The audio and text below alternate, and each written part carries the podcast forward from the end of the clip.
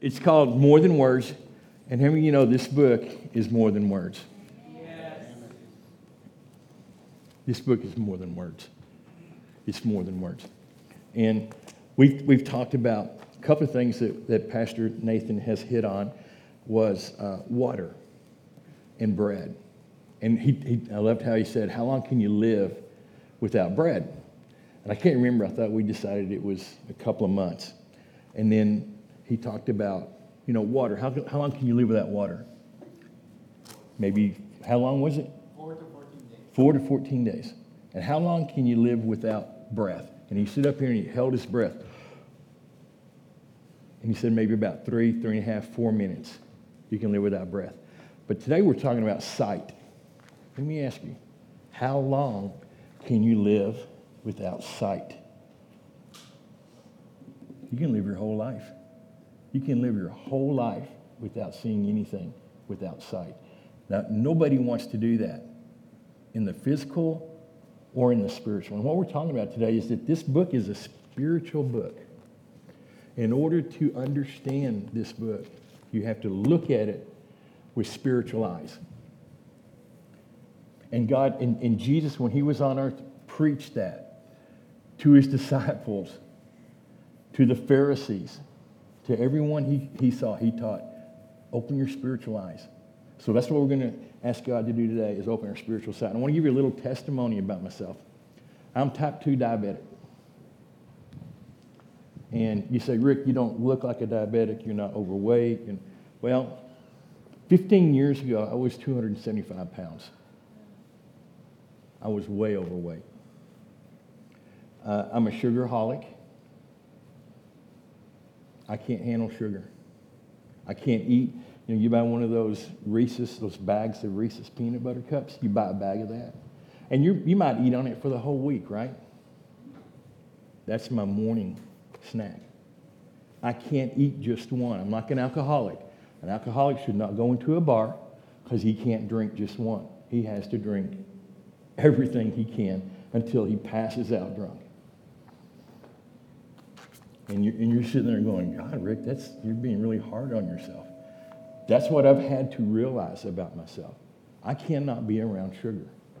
Lord knows. So I have been upset in my life because I've had diabetes.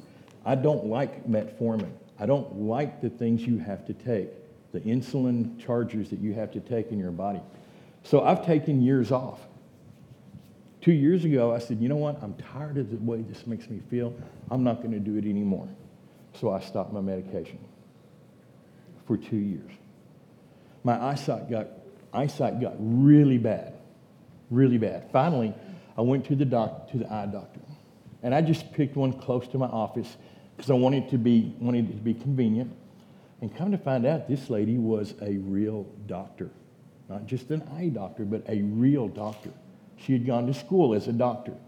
And she looked at me and she said, tell me about your, your physical. I said, well, I'm type two diabetic. I finally went back to the doctor in January and got back on my Metformin, got back on Trulicity. Three different drugs were, that's how bad I was. My blood sugar at the first of this year was three hundred fifty. It's supposed to be around one hundred to one hundred twenty. That's how bad I was. I was in the three fifties. And I, and I got back on the medication. Well, my eyes were bad, so I went to see the doctor, and I told her that story that, you know, I took two years off, and I'm back on my medication. And she looked at me, and she said, Rick, you're in a diabetic shift. It has affected your eyes so bad that you are not a four point five like you've been your whole life. You're now a six point five. But now you're on your medication. So we're going to give it two weeks, and we're going to see how it does. Well, I couldn't wait two weeks. About a week and a half, I went back to see her. I said, I can't see. You gave me these contacts, I can't see. She said, I'm going to help you out. I'm going to help you out. So she did my eyes again. She gave me a lesser uh, prescription. prescription. Thank you. And it was better for about two weeks. And then it got worse. I said, these just aren't working. She goes, I'm going to help you out. She said, Rick, when you came in here in January, you were a six and a half. Today, you walked in here and you're twenty twenty. You have four point five like you have all your life. because I got back on my prescription. I got back on the things that, doing the things I should have been doing, not eating sugar, not eating bread, watching my diet. My eyesight changed. It got better. Now, why are you telling us about this? I'm going to tell you why. A lot of times, what's going on in the physical is indicative or a mirror of what's going on in the spiritual. Yeah. A lot of times, there's things going on over here that if you stop and you think about it, they're going on over here. And you say, okay, Rick, you must have been a blind spiritual person. Well, when you think about it, sometimes we are. Even as Christians, even the disciples, and I'll, I'll, I'm going to give three great stories out of the Bible today. And one of them is about the disciples. And I want to get ahead of myself because that's my last story. So we're talking about sight. Um, you've got to read this word as a spiritual word. So number one is recognize that we are blind without God. We're blind without God. So let's look at some scriptures. Amen. Yeah. It takes spiritual eyes to understand the Bible. In Isaiah forty-two eighteen, hear you deaf and look you blind, that you may see who is blind but my servant, or deaf as my messenger, whom I send. Who is blind as he who is perfect, and blind as the Lord's servant, seeing many things but you do not observe, opening the ears but he does not hear. Three words I underlined in this. I underlined servant, messenger, and perfect. He's talking about who is blind. Hear ye deaf, and look, and uh, that you may see who is blind but my servant. Are we servants of God? We are. We're Christians. We're servants. Are we messengers of God? Yes. We have a message to give. And who is perfect? Okay, now, we say we're not perfect. We don't think we're perfect. We know we're not perfect. But if you do, if you think you're, if you think you already know everything that this book is saying, then you're already blind. And that's who he's talking to here. He's talking to us. You know, open your spiritual eyes. You have to be able to see with spiritual eyes and ears. And then the next verse I want to look at is Jeremiah five twenty-one. I'm going to go through these kind of quick. Uh, Hear this now, O foolish people, without understanding, who have eyes and see not, who have ears and see not. Do what? Who have ears to hear not. Who have ears to hear not. So blindness steals our understanding. When you're spiritually blind and you're not seeing with your spiritual eyes, it, it causes, it steals our understanding. You have to be able to see with spiritual eyes. And you can't find anything in the refrigerator. You ever done that? You're sitting there watching a movie or something, and you go to the refrigerator, and you know the mayonnaise is on the second shelf on the right-hand side, and you go in there, Lord, where's the mayonnaise? The mayonnaise was right here. It's in there. But I can't find it. Why can't I find it? Because I'm looking for where I put it. I'm not looking for where she put it, where Lori put it. I want it, I want it to be right there, right where I can see it. You go to the cupboard. You're looking for something in the cupboard. Lord, what happened to my chili? Did you throw away the chili? No, it's in there.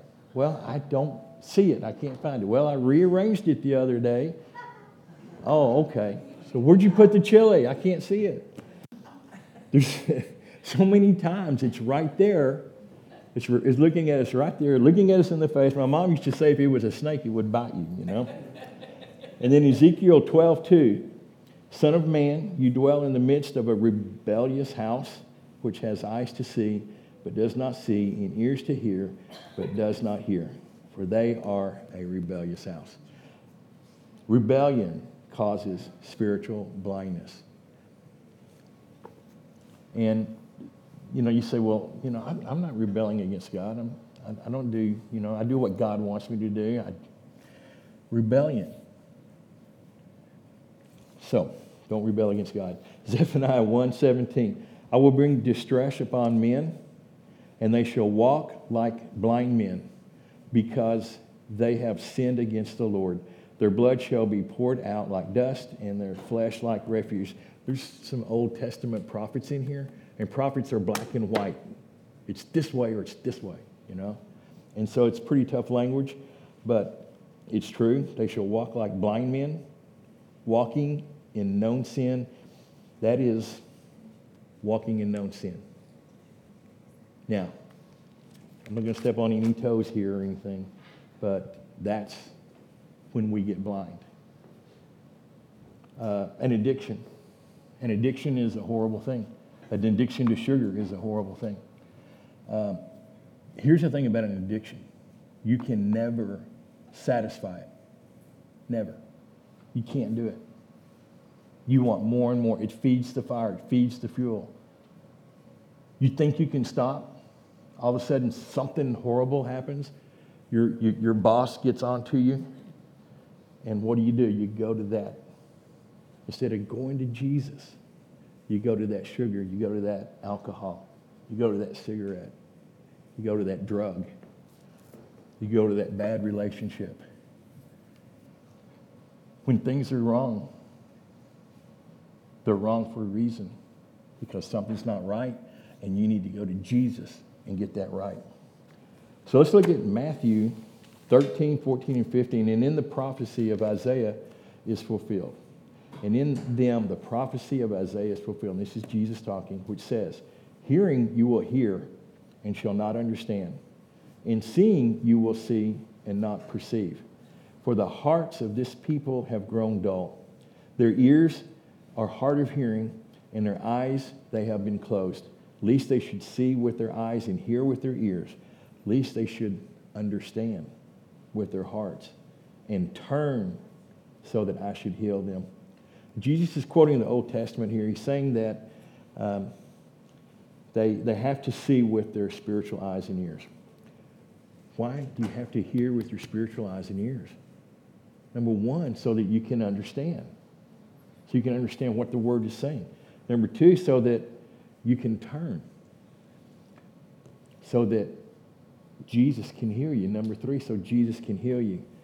People who don't turn from their sin don't understand what it's doing to them. So we have to understand what God's Word is saying so we can turn, so Jesus can heal us. And then we're going to go on to number two now. Number two is realize that pride causes spiritual blunders or blindness. Okay? Pride. We're going to talk about pride. And uh, Jesus said in John nine, thirty-nine to forty-one, Jesus said, for judgment I have come into this world, that those who do not see may see, and those who see may be made blind. Then some of the Pharisees who were with him heard these words and said to him, are we blind also? Jesus said to them, if you were blind, you would have no sin. But, and that now, but now, it could be transferred, uh, translated since. But since you say, he's talking to the Pharisees, we see, therefore your sins remain. So Jesus came into this world that those who are spiritually blind could receive their sight. How many times did we do we read in the New Testament where he's just so against the Pharisees because they've got it made. They think they don't need anyone or anything. They've arrived. They're perfect. You know? Jesus didn't come for that. He came for us. And um, he said, I came for those who can't see spiritually and those of you who say, you can see without me. Talking to the Pharisees, those of you who say you can see without me, you don't need me. You will be made blind. And the Pharisees said, so you're saying that we can't see? And Jesus said, oh yeah, that's what I'm saying. You guys cannot see. And uh, you're blind as bats. But if you would admit to me, if they would just admit to Jesus that without him they could do nothing, then he would remove and erase all of their sin, just like us, you know? When we finally get to that point where we say, you know, I've blown my whole life. I've blown it. I can't do this without you. That's when Jesus takes over. Just admit to me, you need me. That's all he wants. And the Pharisees could not do that. But since you say that without me, that you can do it, you, since you say you can see without Jesus, your sin remains. Now, I want to talk about uh, Paul on the road to Damascus. And I'm sorry, Saul. Talk about Saul. I mean, because this was B C. This was before Christ came into his life. And actually, this is when Christ came into his life.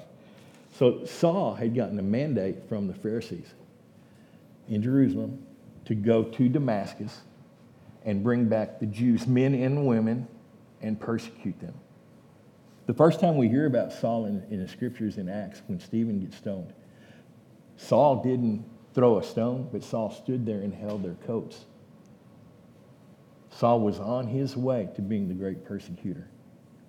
And in in uh, in this verse, we see Saul has gotten a mandate that he's going, he's on his mission, he's on his life's mission. This is what I'm called to do. These Christians, these so-called Christians, believed in this. That's not what I'm saying. That's what Paul, Saul is saying. These so-called Christians have believed in this false Messiah, and they are deceived, and they won't turn. We can't convince them, so we got to kill them. And that's his life's mission, to kill Christians. And he's on his way. He's on his way to Damascus to take men and women. He didn't care. He's going to take you back. And as he's on his way to Damascus, I don't know if he was riding a horse, I don't know if he was walking, doesn't matter. He was thrown to the ground. A great light shone around him, and he was thrown to the ground. And he fell to the ground. And he heard a voice, and that voice said, Saul, Saul, why are you persecuting me? And I, and I, I said, Lord, why does he say, why did you say, why are you persecuting me? Why wouldn't you say, why are you persecuting Christians? And I'll tell you why. I think that he said, why are you persecuting me? Christians, the church is the bride of Christ. Amen. When you're married, you're one. When he said, you're persecuting me, he was talking about the church. And then he said, who are you, Lord? I mean, remember that verse? My sheep know my voice. Paul, Saul didn't even know who this was. He said, who are you? Who are you, my Lord? And he said, I am Jesus, the one you are persecuting. Wow. His whole life has been about persecuting Christians. Okay? That's his, that's his job. That's his mission.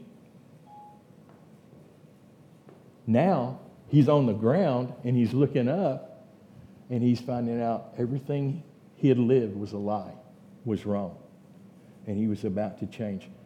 When when God threw him to the ground and he talked to him, I believe he was opening his spiritual ears, okay? So what happened to Saul? He got up and was led by his men into Damascus. They took his hand and they led him into Damascus. He was three days in Damascus, blind. Couldn't see a thing, nothing. And you know what he did? He was praying. He was praying. He was praying, God, what's going on? You know, what is all this? So he's led by the hand to Damascus, three days blind. God sent Ananias, his servant, to heal him. Ananias fought. Oh, no, Lord, I know, I know Saul. I've heard horrible things about this man. I don't want to go and pray for him. He said, no, he's my servant. He's going to do great things, and he is praying to me right now. God told Ananias, he's praying to me right now. So go and heal him. So Ananias goes and, you know, barely knocks on the door. Maybe they're not home. Maybe they won't answer. He goes in. But let me let me say this, going back to Ananias. When God tells you to do something, you wouldn't be like that. You hear God's voice telling you to do something, you're bold. You want to do that. Anyway, that was extra. Um, so... So Ananias goes, knocks on the door, and goes in and prays for Saul's eyes. And the Bible says scales fell from Paul's eyes. Scales. That was God opening his spiritual eyes so he could see. And Ananias uh, prayed, scales fell off his eyes. Jesus opened his spiritual eyes. Saul was received his life's mission. He received his life's mission right then. And he began to he began to preach in the synagogue at Damascus. He started in Damascus. He started right then and there.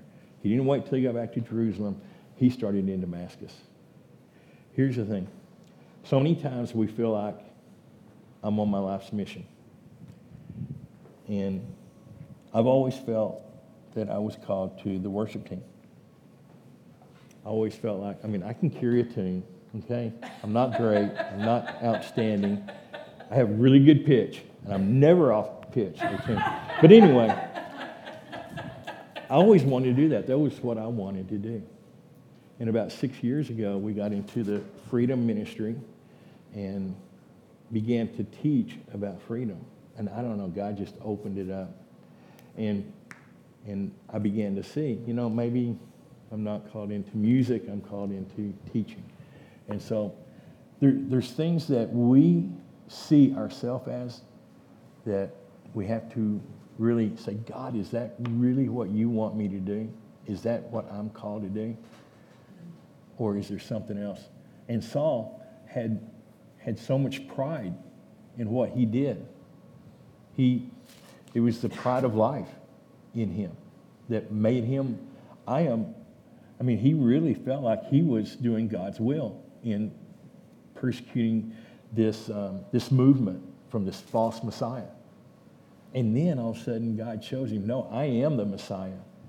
You're, you've been wrong your whole life. You've been wrong this whole time. And Saul was humbled. That's another thing. We don't we don't want to wait until we're humbled. We want to do it all the time. Humble yourself before the Lord. You know, what comes before a fall? Pride, a haughty spirit. And, I mean, Saul had a fall, that's for sure. And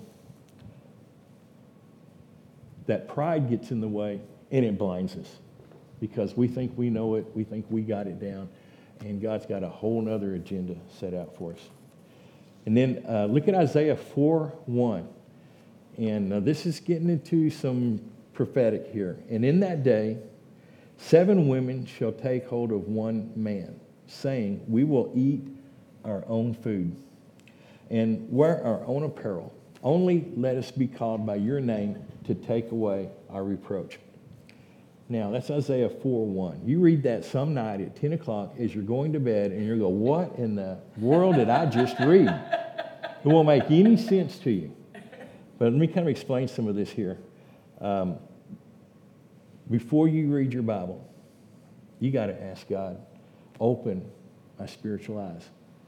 Without you, God, I'm not going to be able to understand this book. And ask God, if he can't explain it to me, I'm not going to get it. So underline the seven women. The seven women equal the seven churches in Revelations. What did I say earlier? The church is the bride of Christ. This is talking about the end-time church. And then it says, uh, shall take hold of one man. That one man is Jesus Christ. And they will say, we will eat our own food. That means we want to do our own teachings. We want to do our own lessons. Number, uh, and then uh, we will wear our own apparel. Apparel is your righteousness. What do you what do you put on? The whole armor of God, the breastplate of righteousness. Well, what they're saying here is we'll, we're going to wear our own apparel. So here it is. Uh, in that day, seven women shall take hold of one man. Seven men are the seven women are the seven churches. The one man is Jesus Christ. Um, and we will eat our own food and wear our own apparel. Apparel is your your righteousness, your righteousness in God. And only let us be called by your name. No, we, we want to, we just want to be forgiven of our sins so we know we have our life insurance, and that's all we want. That is not the way it is here in this church. That's the way it is in the world sometimes. And the breastplate of righteousness, we don't want to, uh, we want to, we want to do our own righteousness. We don't want your righteousness. It's crazy. Uh, shod the feet with the preparation of the gospel. We want to prepare our own lessons. So that's your clothing. Leviticus twenty-six twenty-six. When I have cut off your supply of bread, ten women shall bake your bread in one oven, and they shall bring back your bread by weight, and you shall eat and not be satisfied. And uh, in in Leviticus, it's a lot like Deuteronomy. In the first fourteen chapters of Deuteronomy, he talks about the blessings. If you do this, you're going to be blessed. The last fourteen of Deuteronomy talks about the curses. If you do this, you're going to be cursed. And it's the same with Leviticus. The first fifteen chapters are the blessing. The last fifteen chapters are the cursings. So, and, and this is in Leviticus twenty-six, and where it says, bread, when I have cut off your supply of bread. That's the Word of God. Don't want the Word of God, the supply of bread cut off. Look at the first part of Leviticus twenty-six, twenty-six. When you turn away from me, I will cut off your supply of bread. And then the ten women are the ten different churches, and it's the bride of Christ. It's talking about they're, they're going to cook it in one city, in one oven, in one city. They're going to prepare things for you. And then they'll bring it back to you by weight. They're going to proportion it out. They're not going to bring you back the whole thing. They're going to bring you back a little bit. So you got to be careful if you're in a church that doesn't teach, but just one or two verses at a time. And when they bring it back to you, you will not be satisfied. So we want to be satisfied with the Word of God. And now we're going to talk about receive your spiritual light, your spiritual sight. God opens blind eyes. Okay? Jesus opens blind eyes. And we're going to look at a, a story here in Mark eight, twenty-two and twenty-five. Then he came to Bethsaida, and they brought a blind man to him and begged him to touch him. So he took the blind man by the hand and led him out of the town. And when he had spit on his eyes and put his hands on him, he asked if he saw anything. And he looked up and said, I see men like trees walking. Then he put his hands on his eyes again and made him look up, and he was restored and saw everything clearly. So this is a very interesting story. And if you study this out, you'll see that Bethsaida was one of three cursed cities. Jesus cursed three cities. He cursed Bethsaida, Cor- Chorazim, and Cap- Capernaum. So he was in a cursed city. Now, he hadn't cursed it. He curses it in Mark eleven. And we're in Mark eight. But, you know, it's it's on the it's on the down slope. And I read some things about Bethsaida. They didn't have a they didn't have a synagogue. They have they have dug up Bethsaida, and they cannot find a synagogue. There was no house of worship in Bethsaida. So so Jesus comes into this blind man, comes into this town, and he says, uh, and, and they bring this blind man. Uh, the Bible says he was blind from birth. He had always been blind, born blind. And in the history of the world, no man had ever been cured who'd been born blind. So, so G, the Bible says in twenty-three, he says, so he took the blind man by the hand and led him out of the town. Number one, I want Jesus to take me by the hand and lead me where I need to go. But this man is blind. Now, I know we're thinking he's really blind. He's physically blind. But think about you as maybe being spiritually blind in some area of your life. Jesus took him by the hand and led him out of the town. Why did he lead him out of that town? I think he led him out of that town because that was the only thing, the only situation that blind man had ever known. And he was dependent on that town. He was dependent on the people of that town. Imagine, he, he couldn't work. He was a beggar. He probably just sat in the street all day begging. If he didn't have, only reason he had clothes was because that town clothed him. Only reason he had food, that town fed him. Maybe he had family. Maybe he had friends. But this man depended on strangers to help him out. He was in a place of dependency on that town. Jesus took him by the hand and said, hey, I want you to depend on me. He took his hand and he led him out of town. He got him out of that situation that he was in, where he was dependent on those people, and he became suddenly dependent on Jesus. That was his source.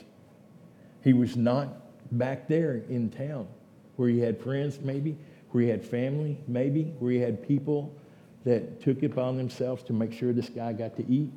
He was out of that. He had to get him away from that and get him out of the town. And then he spit on his eyes and put his hands on him. And then he asked him, can you see anything? And he said, I, I, I see men as trees, walking around like trees. And then he laid his hands on him, and he fully restored him. Now, I want to look at a couple of things, and, and let's see, let's find out why he saw men like trees. If you look at Psalm, and we'll come back to that story in just a minute, but Psalm one, one to three. Blessed is the man who walks not in the counsel of the ungodly, nor stands in the path of sinners, nor sit in the seat of the scornful. But his delight is in the law of the Lord, and in his law he meditates. One version says both day and night. This just says day and night. He shall be like a tree planted by the rivers of water that brings forth its fruit in its season, whose leaf shall not wither, and whatsoever he does shall prosper. So he's talking about men, but he's talking about men being trees. I want to talk about one thing in this because um, blessed is the man who walks not in the counsel of the ungodly, nor stands, that's one, nor stands in the path of sinners. You don't want to walk with sinners, nor sits in the seat of the scornful. I'm going to talk about that scornful. I, I work in at A T and T. Everybody knows that. I work at A T and T. There's two hundred eighty-nine people in my department. I am sixth on seniority list, which is pretty good. Anyway, that means I get to get off the days I want to get off. Anyway, so sit in the seat of the scornful. Boy, howdy. My uh, my industry, the, the telecommunications industry, is changing. Has been changing for years. Okay? Uh, everybody and their dog has a cell phone. If we get a new customer, it's because they owe money to Sprint. Okay? It's not because we have a great network. And they, they're about to get their phone cut off. So they call us and say, well, I think, you know, I want to go with, with A T and T. Well, nobody else will give them credit or whatever. Anyway, they come. That's, that's the only reason people move. Everybody has a cell phone. Our industry is changing. Things are changing. So guess what they're doing? They're cutting our commission. They're cutting everything. It's like they've got to try to save money. Sit in the seat of the scornful. There are a lot of scornful people I work with, a lot of them. And you can sit there and you can listen to that all day long, and you can become scornful without even realizing it. You can just, well, let me tell you what they did to me. And boom, boom-bitty-boom. It just starts rolling. And all of a sudden, you're scornful. You're in a bad place. You're not hearing from God because you're looking through your physical eyes at everything that everybody is saying, and you're like, yeah, that's right. That's what's going on. So don't sit in the seat of the scornful. But that's that's a that's a man with twenty twenty vision. Blessed is the man who walks not in the counsel of the ungodly. He'll be like a tree planted by rivers of water that brings forth its fruit in its season. That's the man I want to be. And then I'm going to go through these really quick. All right. Uh, but I am like a green olive tree in the house of God. This is Psalm fifty-two eight. I trust in the mercy of God forever and ever. He compares himself to a green olive tree. Not the particular kind of tree I would want to compare myself to, but I love olives. Um, I would be like a cedar or a A, a pine tree in East Texas, you know, planted by the rivers of water. And then Psalm ninety-two twelve, the righteous shall flourish like a palm tree. He shall grow like a cedar in Lebanon. Palm tree, a cedar, those are trees. He's comparing men. Men are like trees. The blessed is the man who trusts in the Lord and whose hope is in the Lord. This is Jeremiah seventeen, seven and eight. For he shall be like a tree planted by the rivers of water, which spreads out its roots by the rivers and will not fear when heat comes. But its leaf will be green and will not be anxious in the year of drought, nor will cease from yielding fruit. That's the kind of tree I want to be. And Isaiah fifty-five twelve, for you shall go out with joy and be led out with peace There's that word, led out with peace. We want to be led to peace. The mountains and hills shall break forth into singing before you. All the trees of the field shall clap their hands. Trees don't clap their hands. Men clap their hands. Yeah. Trees are men. Matthew seven seventeen. Even so, every good tree bears good fruit, but a bad tree bears bad fruit. He's talking about people. Zechariah four eleven. Then I answered and said to him, what are these two olive trees at the right of the lampstand and, and its left? And in four fourteen, Zechariah four fourteen, he answers him. So he said, these are the two anointed ones who stand beside the Lord of the whole earth. He's talking about men. Revelation, and I will give power to my two witnesses. And, and they prophesied twelve sixty days. I divide that by three hundred sixty-five days. That is three point four five months. So the two witnesses is who the lampstands are. They're going to witness for twelve sixty days, clothed in sackcloth. What are they clothed in? Are they picking their own clothes? Who would pick a sackcloth to wear? But a righteous man, but a humble man. They are humble. They are the two witnesses for Jesus. These are the two olive trees and the two lampstands standing before the God of the earth. Trees equal men. The blind man said, I see men like trees. When he spit on his eyes the first time, he opened his spiritual eyes and he saw tree, he saw men like trees. When he laid hands on him the second time, he opened his physical eyes and he saw clearly. God, open our spiritual eyes and then open our physical eyes too.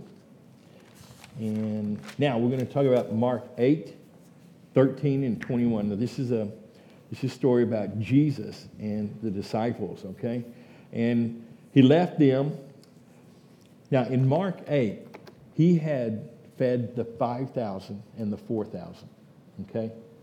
And so you can imagine being out in the sunlight with four thousand people and preaching to them and then feeding them. And then he's out with the four thousand. So he left them. Sometimes you just got to get away. And Southwest Airlines wasn't around, so he got in a boat and departed to the other side. And the disciples had forgotten, thank you, you got it. The disciples had forgotten Uh, to take bread. Now, when when they fed the four thousand and the five thousand, did they have bread? Not much. twelve loaves and two fish, something like that. But what did Jesus do? He fed five thousand people with just those few loaves of bread. Okay? So now the disciples had forgotten to take bread, and they did not have more than one loaf with them in the boat. So, then he charged them, saying, Jesus said, take heed, beware of the leaven of the Pharisees and the leaven of Herod. What is leaven? Leaven is something that makes the bread puffy. It adds oxygen, and you need that in there. You let it sit, and it makes the dough to rise, then you, then you bake it. Well, it's a puffing agent. It puffs up.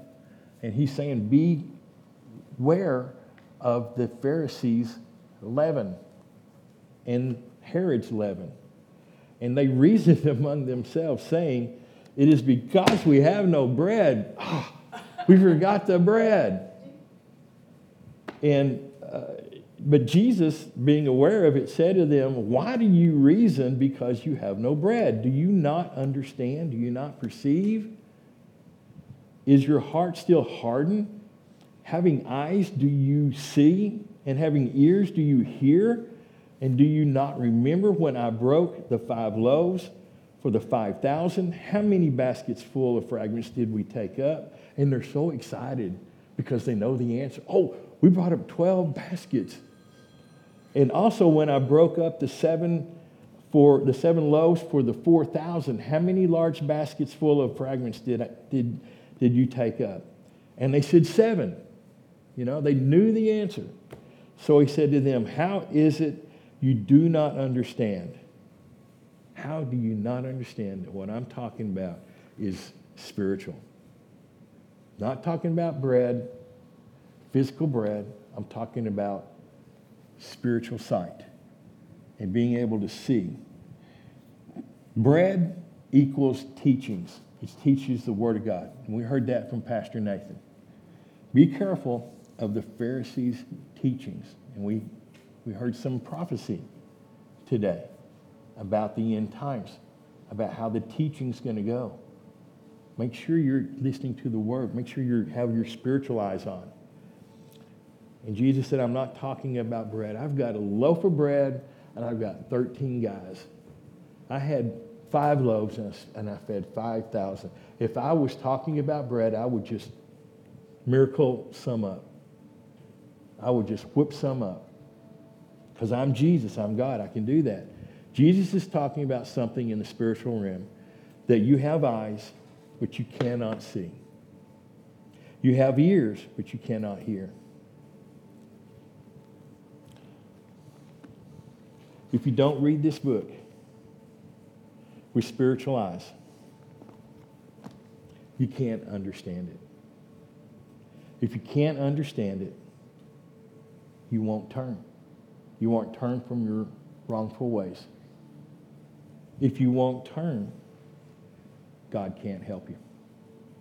That's what we're talking about today. God, help me. Help me see through spiritual eyes. Help me see things where I have been deceived. Paul, Saul was deceived. Saul was totally deceived. But he thought he was so right. He thought he was so right. He was going to kill men and women. How deceived is that? He was so deceived, he thought the Christians were the ones that were deceived, when all along it was him. And what did God do? God humbled him, knocked him on the ground, and said, you're persecuting me.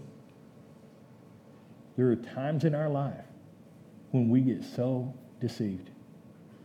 We can be so deceived that we think we're doing the right thing, and we get puffed up. And I'm right, and everybody else is wrong. Humble yourself before the mighty hand of God. That's what, that's what we need to do. Humble ourselves. God, show me, is this right? Show me your word. Is this, am I doing what I need to be doing? Am I doing my life's calling? And you say, what are you talking about, life's calling to us? You, you have a calling. Everyone has a calling.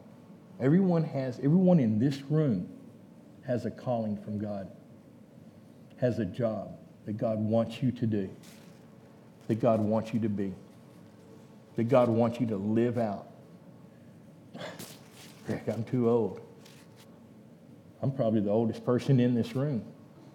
One of them, anyway. It's not too late. It's not too late to say, God, what am I to do? Am I doing what I'm supposed to be doing?